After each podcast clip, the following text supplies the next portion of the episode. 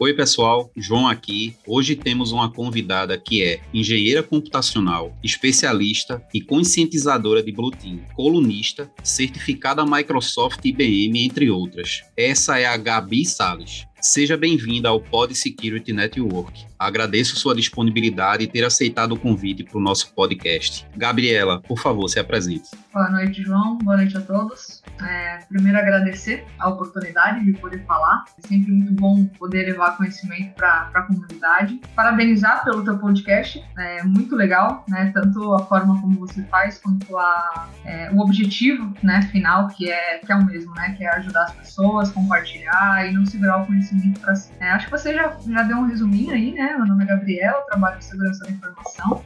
Tento, tento ser colunista, não é sempre que dá tempo, mas tento escrever sempre que possível quando vejo alguns assuntos mais interessantes, quando vejo algo que pode ajudar. Conscientizadora sempre, eu acho que a gente tem que se ajudar, né, e tornar o, o nosso acesso um pouquinho mais seguro. E é isso, trabalho com Blue Team e acho que é isso. Show de bola, show de bola, Gabriela.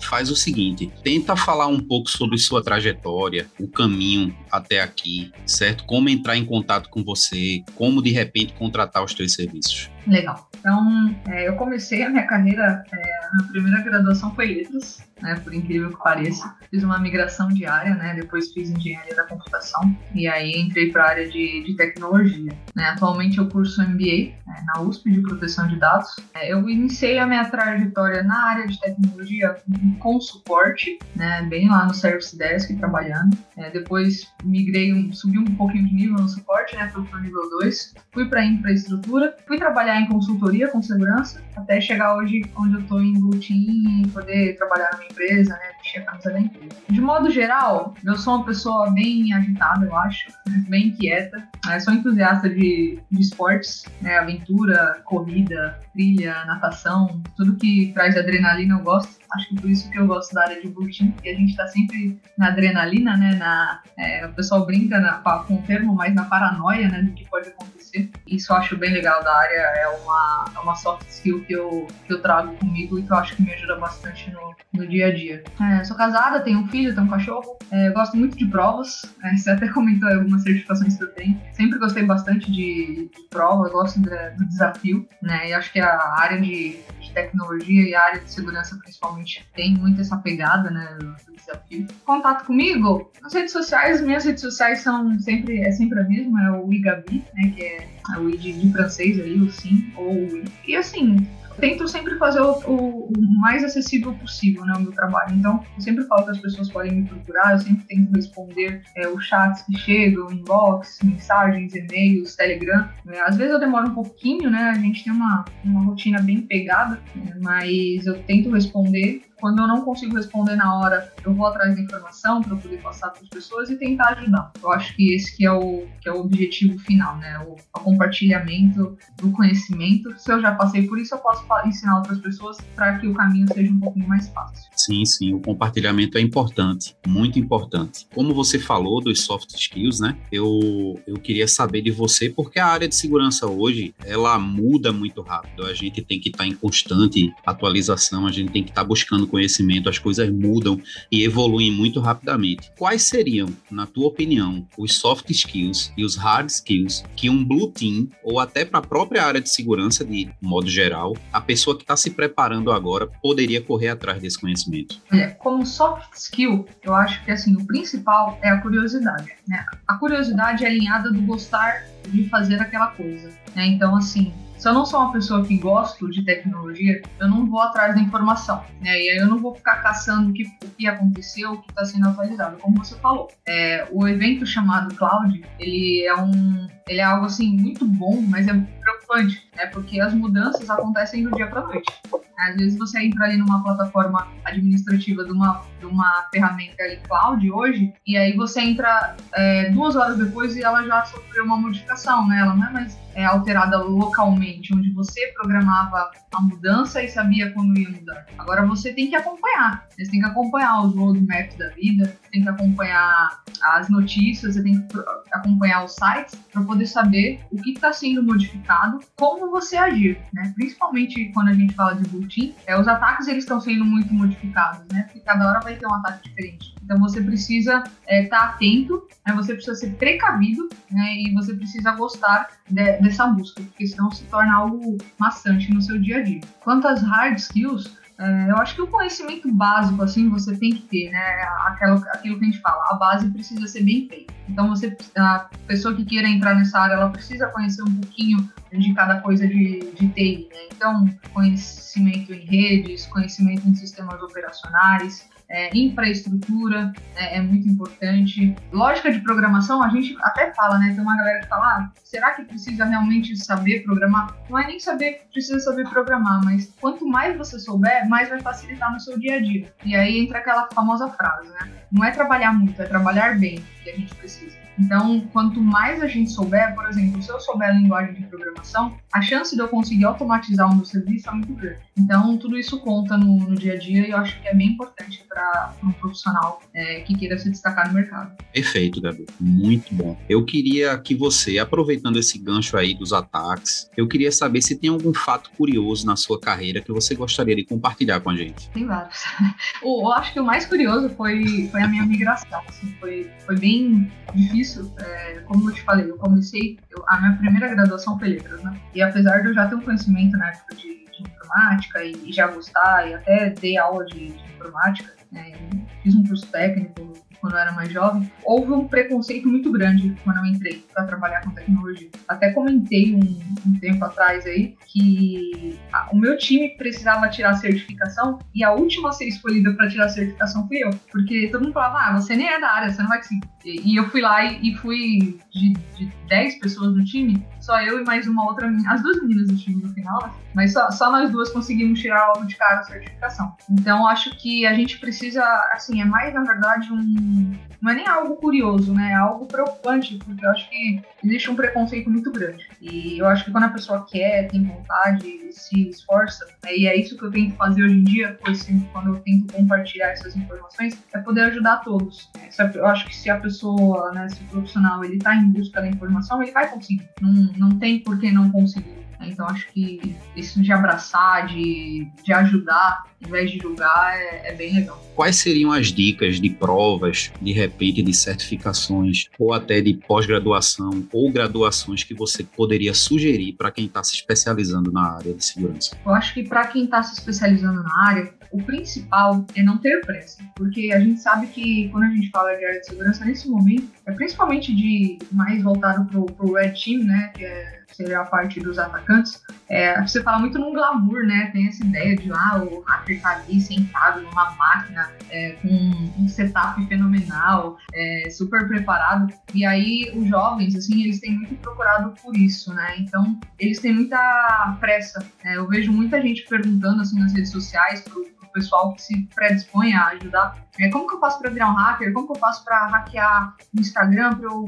poder é, apontar uma falha é, no Big Bounty? Como que eu faço para ganhar dinheiro? Então, acho que o que essa, esses jovens, né, esses profissionais que estão sendo formados agora precisam ter, é não ter pressa, na verdade. É, porque, assim, qualquer profissão para você é, se formar leva só um tempo, né? Vai levar ali quatro anos, cinco anos. Isso fora o tempo de experiência que você vai adquirir. Então, a gente não pode querer resultados rápidos. Né? E também não pode entrar numa área só porque a área está em alta, né? É o famoso running for the sugar. Você não pode querer ir só atrás porque é fácil. Você tem que ir atrás porque você gosta. Então, acho que a dica assim, que eu daria é para não ter pressa né, nos resultados e realmente só entrar se for algo que você gosta, que você realmente queira. É importante a gente gostar do que faz, né? Principalmente nessa área de TI que a gente sabe que às vezes quem não gosta sofre um bocado no início. Exatamente. Quais são esses desafios que um Blue Team enfrenta normalmente no dia a dia? A gente sofre uma pressão muito grande por possíveis brechas, né? Então, geralmente as empresas elas possuem aí o Blue Team, possuem também o Red Team, que é o time que fica tentando fazer ataques, né, para ver se a empresa está vulnerável ou não. Então, por essas mudanças é, que acontecem muito rápido, é, há uma pressão gigantesca para que você esteja sempre é, alinhado, né, com todas as atualizações e que saiba o que pode e o que não pode é, ser vazado ali, ser invadido, né? Enfim, que faça realmente bem feito a proteção. Para isso, sempre tem muita desconfiança, né? Porque, vamos ser sinceros, todo mundo vê a, a parte de segurança, infelizmente, ainda como a parte chata da empresa, né? Tipo, a, aquele povo que fica colocando, pedindo para colocar uma senha complexa, um fator de autenticação, que bloqueia quando eu tento baixar um arquivo. Então, tem sempre muita desconfiança, geralmente, quando alguma aplicação para de funcionar, coisa assim, sempre o primeiro alvo é a segurança, né? Os as maiores dores. A auditoria, né? A auditoria sempre é uma dor muito grande, acho que para todas as áreas da empresa. Né? Acho que essas são as maiores dores no dia a dia. Sim, e sem falar também quando a diretoria não tem uma visão de segurança, não quer investir, né? Enxerga a segurança, todas as proteções, enxerga mais como um, um custo do que realmente como um, um investimento. É, é, isso ainda bem que está mudando, né? Acho que o que precisa ser feito é você analisar que na verdade não é um custo, é isso que você falou, é um investimento. Porque se você fizer a conta do que você pode perder, a conta sempre vai bater. Né? Um, um, dado ele tem um valor imensurável, né? É diferente, por exemplo, se eu perder um notebook. Eu tenho uma nota fiscal ali é, afirmando o valor desse notebook. E se um dado for vazado, né? o que, que isso vai significar para a empresa? É o nome da empresa, os fornecedores da empresa, os clientes da empresa. É muita coisa envolvida que às vezes você não consegue nem mensurar o valor. Né? Então, é, ainda bem, né? Isso já tá, essa, esse pensamento já vem sendo modificado pelas grandes empresas e acho que as empresas menores estão indo né, nesse, nesse caminho. Infelizmente, algumas só percebem depois que acontece. As que percebem antes e já se antecipam é, é muito gratificante poder ver essa, essa mudança no pensamento. Me diz uma coisa, o teu dia a dia de trabalho, você chegou no trabalho, como é que você organiza esse teu trabalho como Blue Team profissional? O, o teu dia a dia, geralmente, você tem uma agenda, você já segue o, o atendimento de chamado. Conta pra gente um pouco como é o teu dia a dia na realização do, do teu trabalho como Blue Team. É, tem diferentes times, né, assim, dentro do Blue Team. Você tem o time, geralmente, do SOC, né, que é o time que faz o primeiro atendimento ali, o que presta o suporte, né, direcionado a incidentes de segurança. Essa equipe geralmente, quando a gente tá, quando a gente trabalha nessa equipe, é, é, é, isso que você falou, é chegar, é analisar o que aconteceu, é pegar é, informações dos turnos anteriores. Geralmente essas equipes elas funcionam 24 por 7, né? Então sempre tem uma, uma passagem de turno onde você vai analisar o que ficou pendente, o que você precisa tratar, né? Ver, dar uma olhada nos e-mails, questionar ali o pessoal que está passando para você e aí sim começar a atender. E você tem a equipe de projetos, né? Geralmente arquitetos engenheiros, que onde eles não atendem diretamente chamados, né? E eles estão ali para poder analisar a performance das, das plataformas, das ferramentas que existem no ambiente, verificar atualizações, verificar, é, criar projetos, né? Participar de projetos, analisar as ferramentas novas que vão entrar na empresa, o que, que é seguro, o que, que não é. E aí é um pouquinho diferente, assim, né?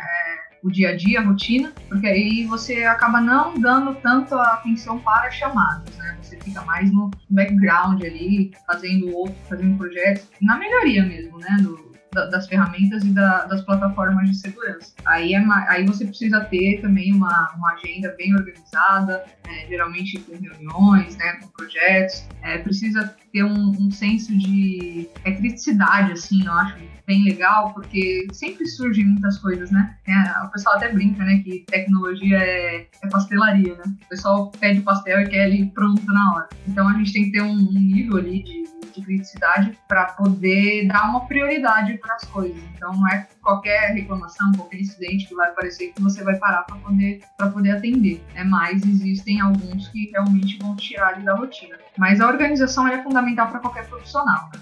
Você precisa ser um profissional bem organizado, porque senão, com o tempo, tudo começa a te engolir e qualquer é, é, pop-up que aparece, qualquer ligação, você acaba se desfocando do seu, da sua rotina ali, das suas tarefas diárias. Você falou agora há pouco sobre as equipes. Dentro de uma equipe de Blue Team, eu tenho subdivisões como se fossem super-equipes. Como é que eu formo essas equipes? Os indivíduos que fazem parte dessas equipes de Blue Teams, quais são as especialidades? Eu tenho indivíduos com especialidades iguais, eu posso criar uma, uma equipe mista com pessoas com conhecimento conhecimentos com, com especialidades diferentes. Comenta para a gente um pouco da tua experiência. É, depende muito do tamanho da empresa. Tá? Então, é óbvio que se você tem uma empresa menor, onde você vai ter dois, três profissionais de segurança, você não vai conseguir ter essa divisão também é, definida. Empresas maiores, quando você já tem equipes bem definidas, assim, bem divididas, você consegue sim fazer essa divisão por skills, né? Então, eu vou ter ali um time do SOC, mas dentro do time do SOC eu vou ter é, um funcionário que olhe para ferramentas locais, né, on-premise, eu vou ter um funcionário que olhe para cloud, eu vou ter um funcionário que olhe para ferramenta X, outro funcionário que olhe para ferramenta Y.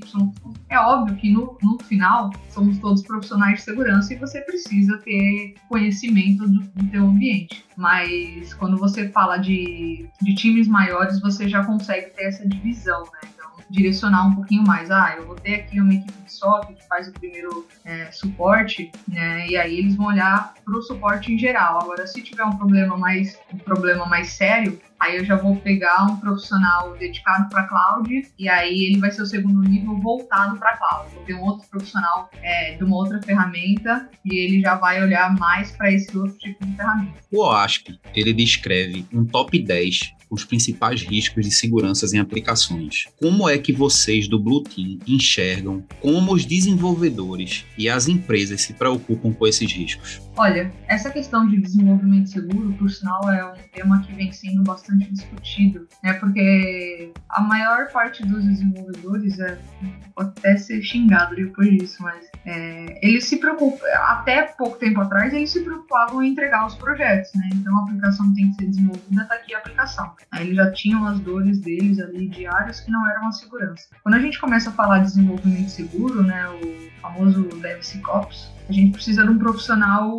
mais híbrido, né? Que ele precisa não só se preocupar em fazer a aplicação dele funcionar, mas ele precisa perceber que essa, além dessa aplicação funcionar, ela precisa estar dentro de normas de segurança, né? Porque senão ela vai funcionar, mas quando ela for ser vendida para uma outra empresa, se você fizer um pen test ali e perceber que essa ferramenta ela tem vulnerabilidades, a empresa não vai querer comprar essa ferramenta. Então ele já começa a se preocupar com um desenvolvimento seguro, né? E aí é quando vem o ASP, vem os, os frameworks, né, que a gente olha é, para saber quais camadas que, que precisam ser implementadas, é, e aí começa uma série de preocupações. É, as empresas com certeza já estão olhando, já têm esse olhar hoje em dia é, para as ferramentas, né? Se elas estão é, em compliance aí com segurança ou não. E aí, além disso, a gente tem também as, as ferramentas que já estão sendo desenvolvidas em nuvem, né? Então, essas ferramentas elas não precisam fazer integrações com uma nuvem, por exemplo, elas já vêm nativas da nuvem, o que acaba ficando um pouquinho mais fácil, às vezes, se tiver um ambiente em nuvem, para administrar e para poder já aplicar as camadas de segurança necessárias. Eu tenho a impressão, às vezes, que quando a empresa não cobra,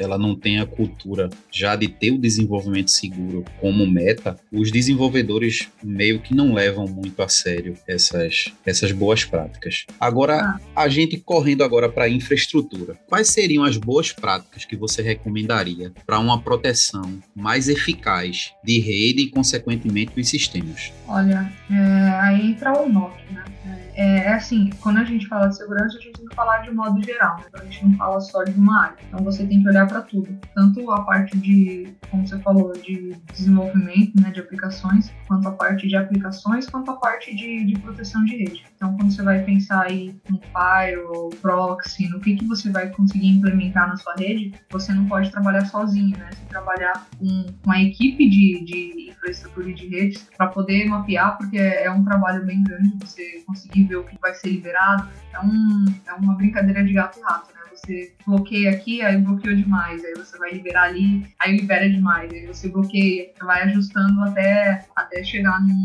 num padrão que a gente chama de, que a gente fala da, da base, né, de segurança. Ele não precisa apenas estar protegido, ele precisa estar disponível, né? Então, é, a gente tem que falar sobre protocolos seguros, a gente tem que falar sobre camadas de segurança, a gente tem que ter uma boa equipe para poder fazer os testes para ver se está tudo certo.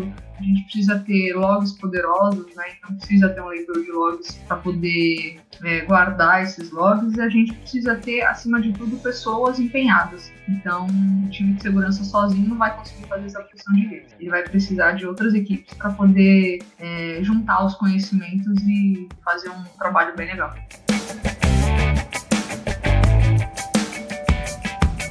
Gabi, na tua opinião, diante de tudo isso que a gente já falou até agora, qual a maior ameaça ou a maior fraqueza você consegue enxergar nos dias de hoje?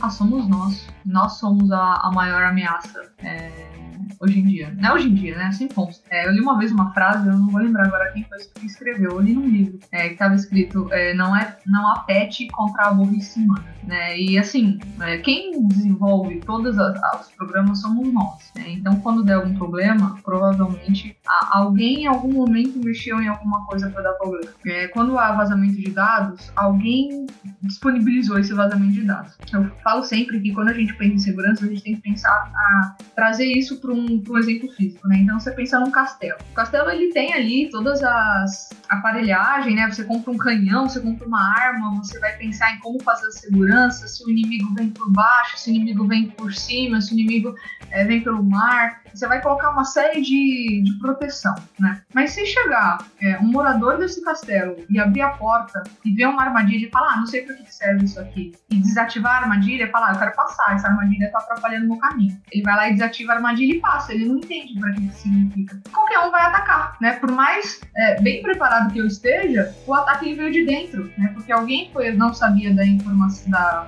da, da preocupação, foi lá e desativou a, a, a nossa proteção. Né? Então eu acho que a, eu acho não, na verdade, eu tenho certeza que a maior é, vulnerabilidade somos nós mesmos, quando, com as nossas exceções, com os nossos sentimentos. Ah, eu vou passar minha senha aqui pro, pro meu namorado pelo WhatsApp, eu vou compartilhar o print de tela com a minha melhor amiga, eu vou deixar o meu computador desbloqueado, eu vou clicar nesse, nesse link aqui do e-mail que chegou porque é do meu banco. E aí a gente não toma os devidos cuidados e aí a, acaba acontecendo os vazamentos é, de dados, né, as vulnerabilidades, enfim, que a gente sabe que pode acontecer aí. Exato, e com a adequação da LGPD, a gente está tá vivendo na pele, né, esse momento aí dessa mudança de cultura, principalmente do usuário, com essa é. mania que ele tem de, de, distribuir suas senhas. É, vai mudar muita coisa, né, é, meio marketing, a gente espera que, que diminua bastante, compartilhamento de dados, é, a forma como as empresas lidam com isso, né? A gente tem que tomar bastante cuidado até agora, porque algumas empresas estão se adequando e estão pedindo dados que, assim, eu, eu particularmente acho desnecessários, né? É, impressão digital, assinatura. Esses dias eu fui numa, numa farmácia e que tava pedindo assinatura para poder atualizar o cadastro.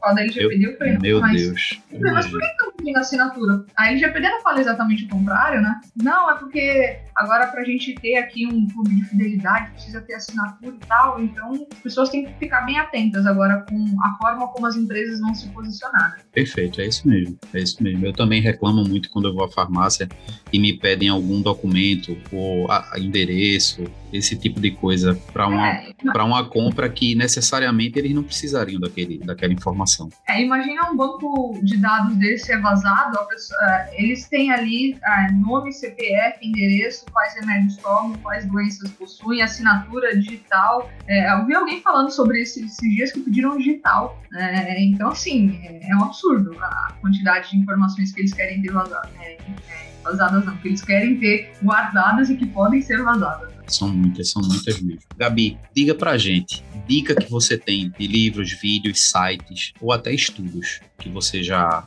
Pode ser livros que você já, já leu, que estão na sua fila, vídeos, filmes. Fica à vontade. Tá. Ah, tem muita coisa. Eu, eu gosto de ler bastante. Mas vamos lá. Olha, filmes, eu alguns filmes tá, que eu já vi assim que eu posso falar que são bem legais. Tem um chamado Who Am I, que é bem legal, fala sobre um hacker ali, mostra um pouquinho do dia dele. É, é tipo o Mr. Robot, sabe, de série. É, o Dilema das Redes é bem legal. Takedown é bem legal. Privacidade Hackeada é legal. É, de séries, Mr. Robot, né? É um, é um clássico. É, Ponto Cego eu assisti, gostei bastante. Mostra sobre o FBI ali, a rotina deles, como eles fazem para poder ir atrás dos crimes. É, o Arsenal dos Espiões é uma série que também achei bem bacana. Mostra, depois que você assiste, você fica mais paranoico do que você já é. Livros, assim, o clássico. O, o primeiro livro que eu li de voltado para a segurança da informação e que eu fiquei assim apaixonada. É, gosto muito é o Fortaleza Digital do Dan Brown. É um clássico e assim é muito bom, muito legal. É um livro grosso, mas que a leitura é muito flui muito, sabe? É, aí livros mais técnicos. Sim, sim. Ah, bom, antes, da,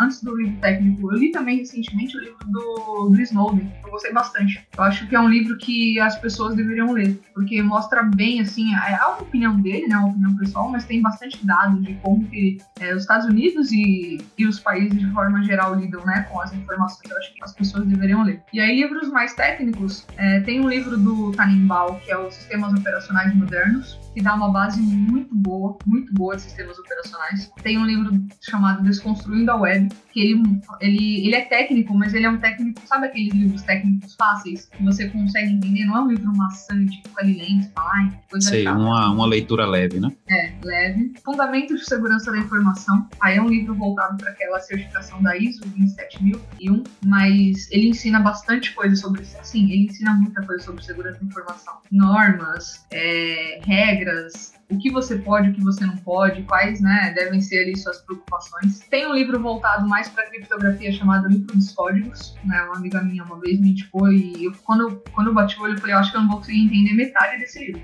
mas é um livro muito legal também. E acho que são esses, acho que são essas as recomendações que eu teria. Ótimo, ótimo. Já anotei muita coisa aqui. Gabi, você é especialista em nuvem, não é isso? Isso. Fala pra gente, o quão seguro são os serviços em nuvem? Olha, eu acho que vulnerabilidade a gente vai ter em qualquer lugar. Brecha, enfim. Agora, eu acho que o, o, grande problema do serviço em nuvem são as pessoas acharem assim, sabe a terceira, sabe o, o delargar? É, é, eu tenho um conhecido meu que fala muito sobre isso que você, é, as pessoas têm o hábito de delargar a informação. Né? Então, assim, é, eu tenho o serviço em nuvem e aí eu vou delargar o serviço para o meu fornecedor. Né? Então, assim, ó, eu coloquei aqui na nuvem, eu implementei o projeto e agora a nuvem que vai se virar. A nuvem está falando ali, né, quaisquer que sejam as nuvens, está falando ali que, que ela que cuida. Então, ela que vai cuidar. Se tiver algum problema é dela. E não funciona dessa forma, né? Eu acho que a gente tem que estar preocupado, a gente tem que ser zeloso com, com, os nossos dados, com as nossas informações, com as nossas coisas de forma geral. Então, assim, se é seguro bastante? Sim, é seguro. Do mesmo jeito que o ambiente local também pode ser seguro. Acho que tudo depende de quem está administrando né, esse ambiente, do time que está administrando, é, do time que faz a conscientização com os colaboradores, como eu falei é, anteriormente, né? Precisa ter uma boa conscientização para os colaboradores não não botarem tudo a perder, né? Então, assim, as, a nuvem é segura? Ela é, mas ela não é perfeita, né? Às vezes você acha problemas na nuvem que o próprio fornecedor não sabia, né? Várias vezes eu já encontrei problemas, e, e colegas meus também já, já relataram isso, de chegar para o fornecedor e falar, cara, olha isso aqui. E eles não sabiam, né? E aí eles vão divulgar ali uma atualização, vão melhorar, ou eles já sabiam, né? Falam, olha, isso aqui a gente já está no nosso roadmap, se vocês olharem, vai ser atualizado, a gente deu tanto de prazo. E aí vai de quem está administrando ali é, entender se realmente vale a pena esperar esse tempo, se não vale, se isso é crítico, se vai tomar uma outra posição, se vai procurar um outro fornecedor. Né? Eu falo assim, mas no dia a dia é bem difícil você fazer todo esse, esse jogo. Mas é o ideal, né? É o que a gente sempre, sempre tem que fazer. Pode continuar. É, não, mas eu acho que é isso. Acho que é, acho que é, esse é o ponto, né? Seguro é, mas tem que ter a nossa intervenção, tem que ter o nosso cuidado, tem que ter a nossa, a nossa atenção. Pegando esse gancho da nuvem, a tua visão sobre as redes sociais, o quão sensível são as informações usadas para ataques, como exemplo do, da engenharia social ou outros que você queira enumerar? É, é muito sensível, né, na verdade. Eu acho que assim, a gente tinha até um tempo atrás é, a internet como algo de outro mundo, né? Ninguém queria acessar a internet, ninguém confiava na internet, é, não vou acessar a internet banking, não vou colocar login aqui, não vou colocar meu nome aqui. E aí, um dado momento, essa, essa, essa, esse mindset ele modificou e ele virou ao contrário. Né? De repente, todo mundo confia em tudo, né? E tudo é seguro, se está na internet é verdade. Se eu recebo um SMS, é, eu vou clicar, eu vou colocar lá foto de dentro da minha casa, eu vou colocar print, eu vou colocar a placa do meu carro, eu vou colocar, quando eu conseguir um emprego novo, eu vou tirar foto do meu crachá e vou postar. É, então, assim, é, a gente tem que ter muito cuidado, tá? Engenheiros sociais existem sim, atacantes existem sim. Eu sempre falo nas, nas integrações que eu, que eu ministro, né? É, ah, mas isso nunca vai acontecer comigo. Vai, vai acontecer, né? Pode acontecer por uma série de motivos. Alguém pode querer essa informação especificamente, ou você pode estar tá dando essa informação fácil, né? Colocando ali na rede social, né? E,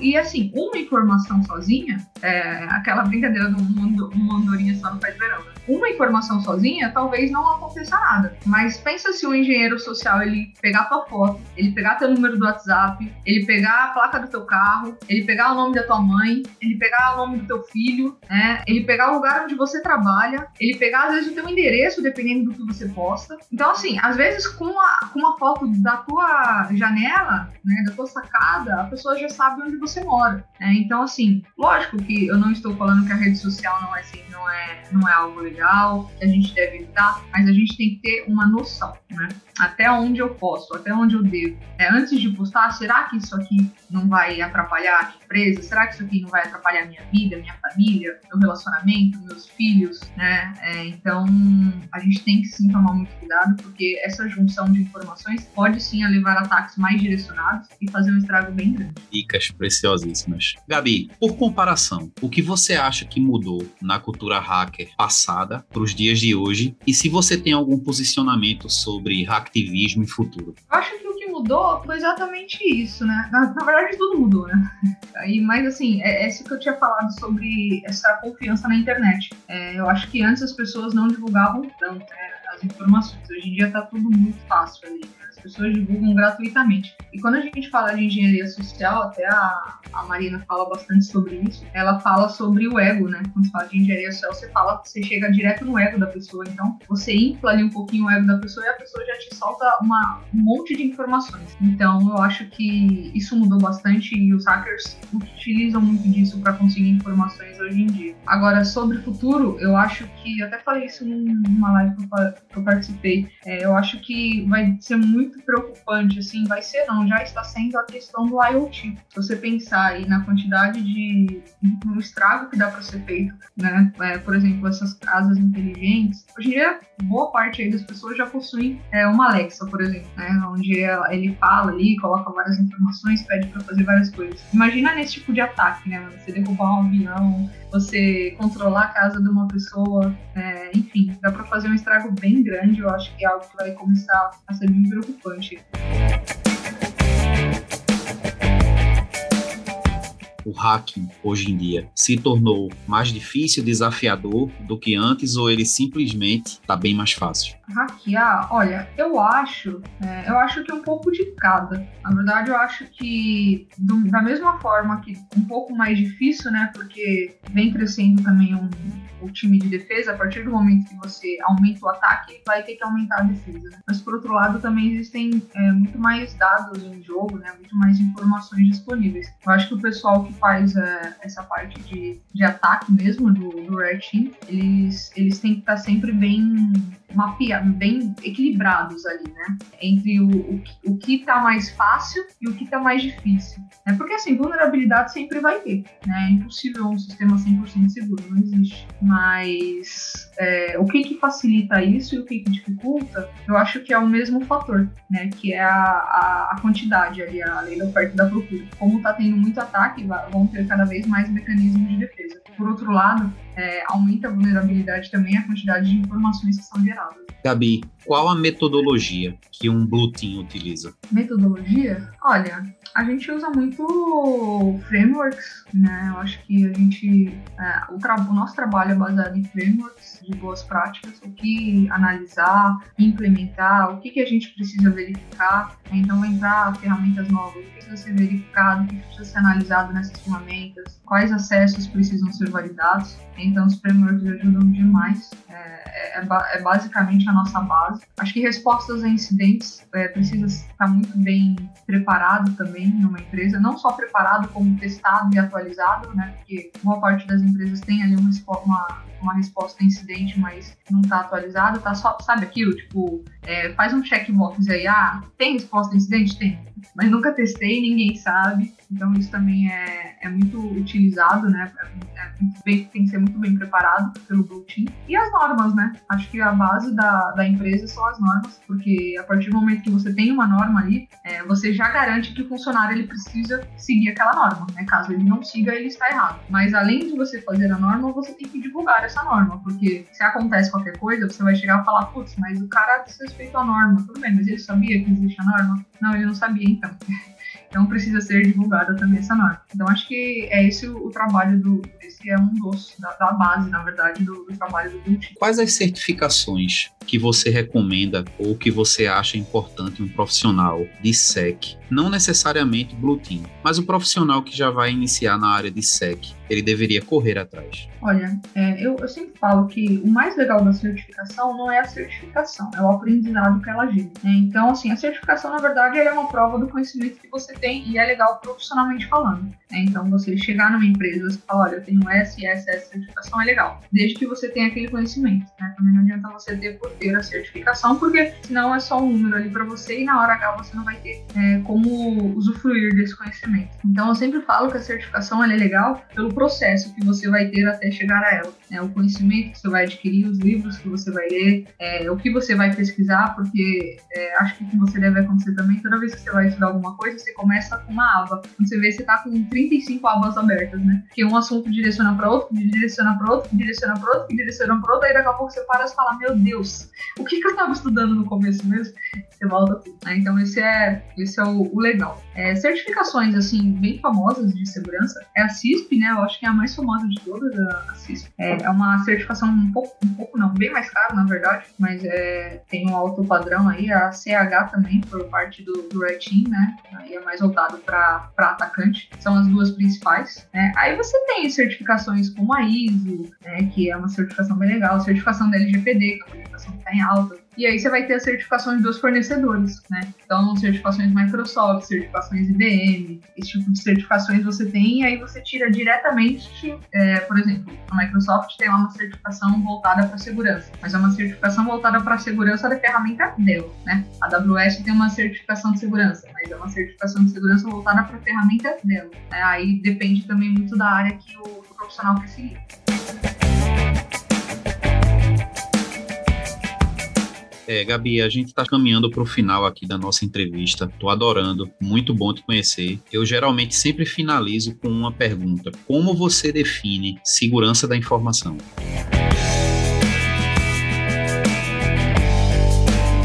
Olha, eu vou definir segurança da informação com a nossa base, né? Qual que é a base de segurança da informação? É uma sigla que a gente fala CID, que é o CID. O que significa? O C é de confidencialidade. O que, que é confidencialidade? Você precisa garantir a confidencialidade daquela informação. Né? Então, só vai ter acesso àquela informação quem realmente deve ter acesso. Né? Só vai poder acessar a aplicação quem realmente deve acessar a aplicação. O I, né, que significa integridade, ou seja, eu preciso garantir que essa informação ela não vai ser modificada se eu gero a informação e te mando, essa informação ela tem que chegar íntegra para você. Ninguém pode acessar essa informação no meio e modificar essa informação. Né? Nem, nem acessar e muito menos modificar, na verdade. E o D da sigla CID significa disponibilidade, ou seja, eu vou colocar uma série de camadas para que a informação seja ali criptografada, seja confidencial, que não possa ser alterada, né, que seja íntegra, mas ela precisa estar disponível. Adianta eu, eu colocar todas essas informações, garantir que o ambiente está seguro, mas ninguém consegue mexer, ninguém consegue trabalhar, e aí a, o trabalho não fica viável, né? não fica algo é, útil. Então, a, a, definição de segurança da informação é a nossa base, né? que é o que a gente trabalha diariamente: confidencialidade, integridade e disponibilidade.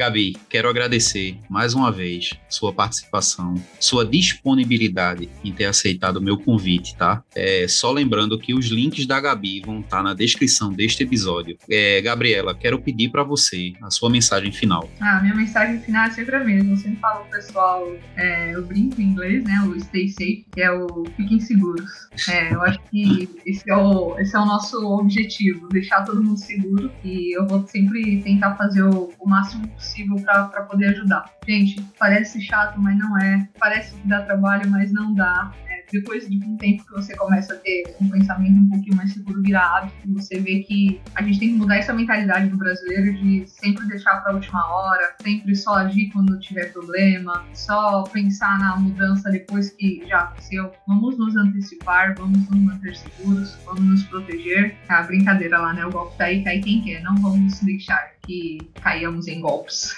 Agradeço a, a, participação novamente, parabenizo pelo, pelo podcast, muito legal. É, acho muito bacana quem tem essa. arruma um tempinho né, na, na, na rotina ali, no, nos afazeres, para poder ajudar as pessoas e compartilhar conhecimento. Obrigada, João.